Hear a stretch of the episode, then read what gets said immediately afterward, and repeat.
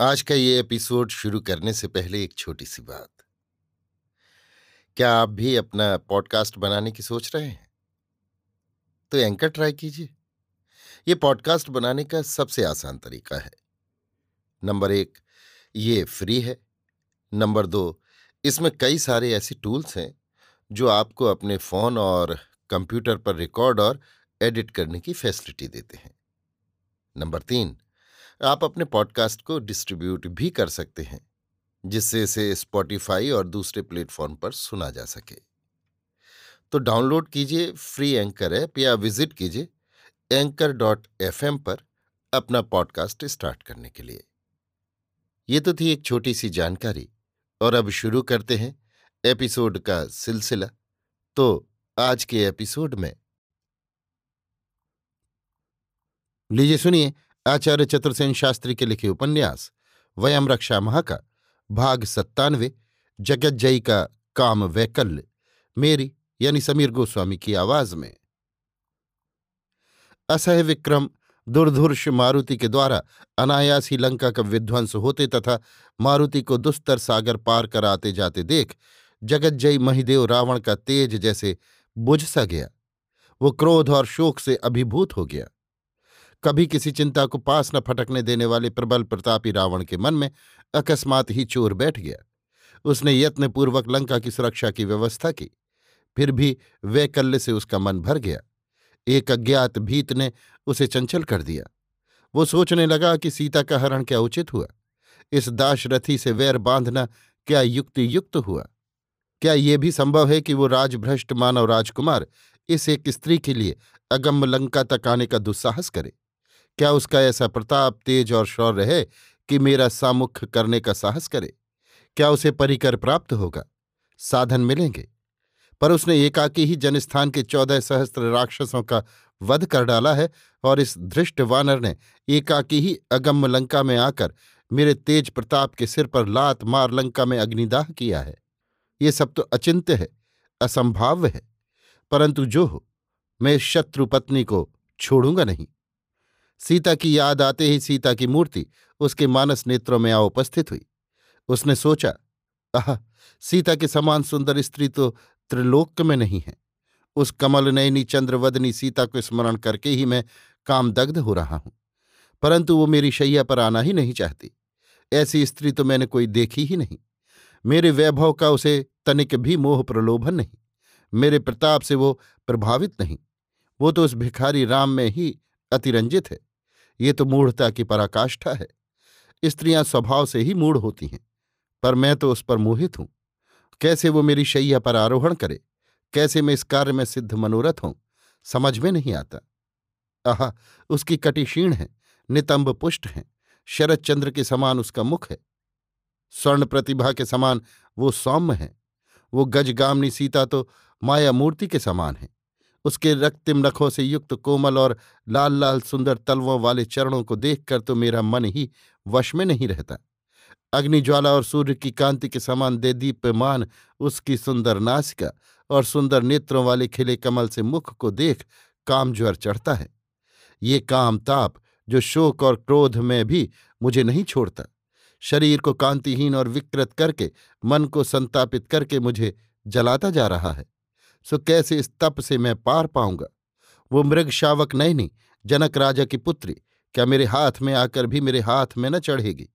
मैं जगत जय त्रिलोकपति रावण, देव दैत्य दानव मानव नाग यक्ष, सभी से पूजित होने के बाद इसे एक मानुषी से तिरस्कृत होऊँगा? नहीं, ये तो असहनीय है, परंतु अब मुझसे रहा नहीं जाता। अवधि में तो अभी एक मास शेष है, ये कैसे कटेगा? अंततः मैं महिदेव सर्वजयी वैश्रवण पौलस्त हूँ। मर्यादा के विपरीत भी तो मैं नहीं कर सकता। उस भिखारी राम का मुझे क्या भय है? वो साधनहीन है। वो क्या यहाँ लंका तक आने की मूर्खता करेगा? वो तो इस उद्योग में ही नष्ट हो जाएगा। ये दुस्तर सागर, ये दुर्लंघ लंका और ये अजय राक्षस भट्ट, इनके सम्मुख उस एकाकी मानव की क्या बिसात? पर वो अकेला वानर ही जब यहाँ आकर इस अत्यंत सुरक्षित लंका में इतना उत्पात मचा गया तो फिर ये भी नहीं कहा जा सकता कि राम को यहाँ तक आने में सफलता नहीं मिलेगी। कार्य सिद्धि के साधन अकल्पनीय हुआ करते हैं। इन सब विचारों ने रावण को अस्थिर कर दिया। सहस्त्रों सुंदरियों तथा भोग सामग्रियों से परिपूर्ण उसका मणिमहालय अब उसके अशांत और उद्विग्न मन को प्रसन्न न कर सका। नृत्य पान और विहार से उसकी रुचि खिन्न हो गई। हनुमान का असम पराक्रम और राम की भीत एक अशुभ छाया के समान उस महाप्रतापी वैश्रवण रावण के संपूर्ण व्यक्तित्व पर छा गई। उसने अपने विश्वासी अमात्य महापार्श्व को बुलाकर परामर्श किया। महापार्श्व ने करबद्ध निवेदन किया, देव, हिंसक वन जंतुओं से परिपूर्ण वन प्रदेश में जाकर जो पुरुष मधु पाकर भी उसका सेवन न करे, उसे पान करने को विकल न रहे, उसे मूर्ख ही समझना चाहिए। आप जगज्जयी हैं, महिदेव हैं, पृथ्वी के स्वामियों के स्वामी हैं, आप ईश्वर हैं। क्यों नहीं आप इस शत्रु पत्नी सीता के साथ बलात्कार से रमण करते? जिस प्रकार कुक्कुट झपट कर मादा को दबोच कर रमण करता है, आप भी उसी प्रकार अपनी इच्छा पूर्ति कीजिए। इच्छा पूर्ति के बाद फिर भय क्या है? शत्रु पत्नी दूषित होने पर फिर भला राम उसका क्या करेगा? इसके अतिरिक्त यदि किसी भी प्रकार का भय उपस्थित हुआ ही तो उसका उचित प्रतिकार किया जाएगा। आप चिंतित न हो। महाबली कुंभकर्ण और तेजस्वी इंद्रजित आपकी सेवा में उपस्थित हैं। फिर लंका में जो सहस्त्रावधि भट्ट हैं, वे किस दिन के लिए हैं? हम तो देवराट को भी कुछ नहीं समझते।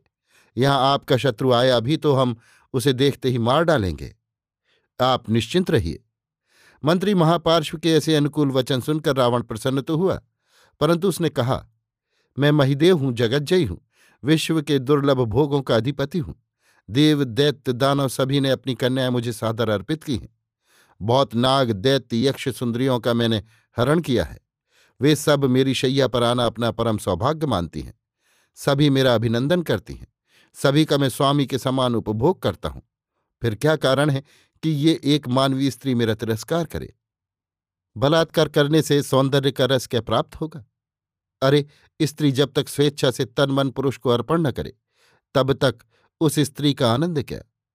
ये मानवी मेरे समस्त ऐश्वर्य का तिरस्कार करती है। मेरी मर्यादा का विचार नहीं करती। मुझ जगत जय से उस भिखारी राम को श्रेष्ठ समझती है। मैं ये कैसे सहन कर सकता हूँ? फिर वो शत्रुपत्नी है। उस मानव ने मेरी बहन का तिरस्कार किया। अब उसकी स्त्री मैंने अपने कौशल से हरण की है तो उस पर मेरा ही अधिकार है। वो मेरी शैया पर प्रसन्नता से आए। मुझे अपना तन मन अर्पण करे। तभी उसके पति राम के दुष्कर्म का प्रतिकार हो। पशु की भांति बलात्कार से तो मेरी ही मर्यादा भंग होगी। भला पृथ्वी की कोई स्त्री मुझे तुच्छ समझे और वो जीती रहे? ये संभव है? मेरी मर्यादा है, मैं सुकुल उत्पन्न वैश्रवण पौलस्त हूँ मुनि कुमार हूँ सप्तद्वीपाधिपति महिदेव हूँ, जगज्जय हूँ। इस शत्रुपत्नी को मेरी शैया पर आकर स्वेच्छा से अपना शरीर और मन मुझे अर्पित कर कृतार्थ होना चाहिए। नहीं तो अवधि के बाद अवश्य मेरे रसोइये उसका हृदय मेरे कलेवे के लिए पाक करेंगे। जाओ, उस मानवीय को सूचित कर दो। अभी आप सुन रहे थे आचार्य चतुर्सेन शास्त्री के लिखे उपन्यास, वयम रक्षा मह का भाग सत्तानवे जगत जय का काम वैकल्य, मेरी यानी समीर गोस्वामी की आवाज़ में।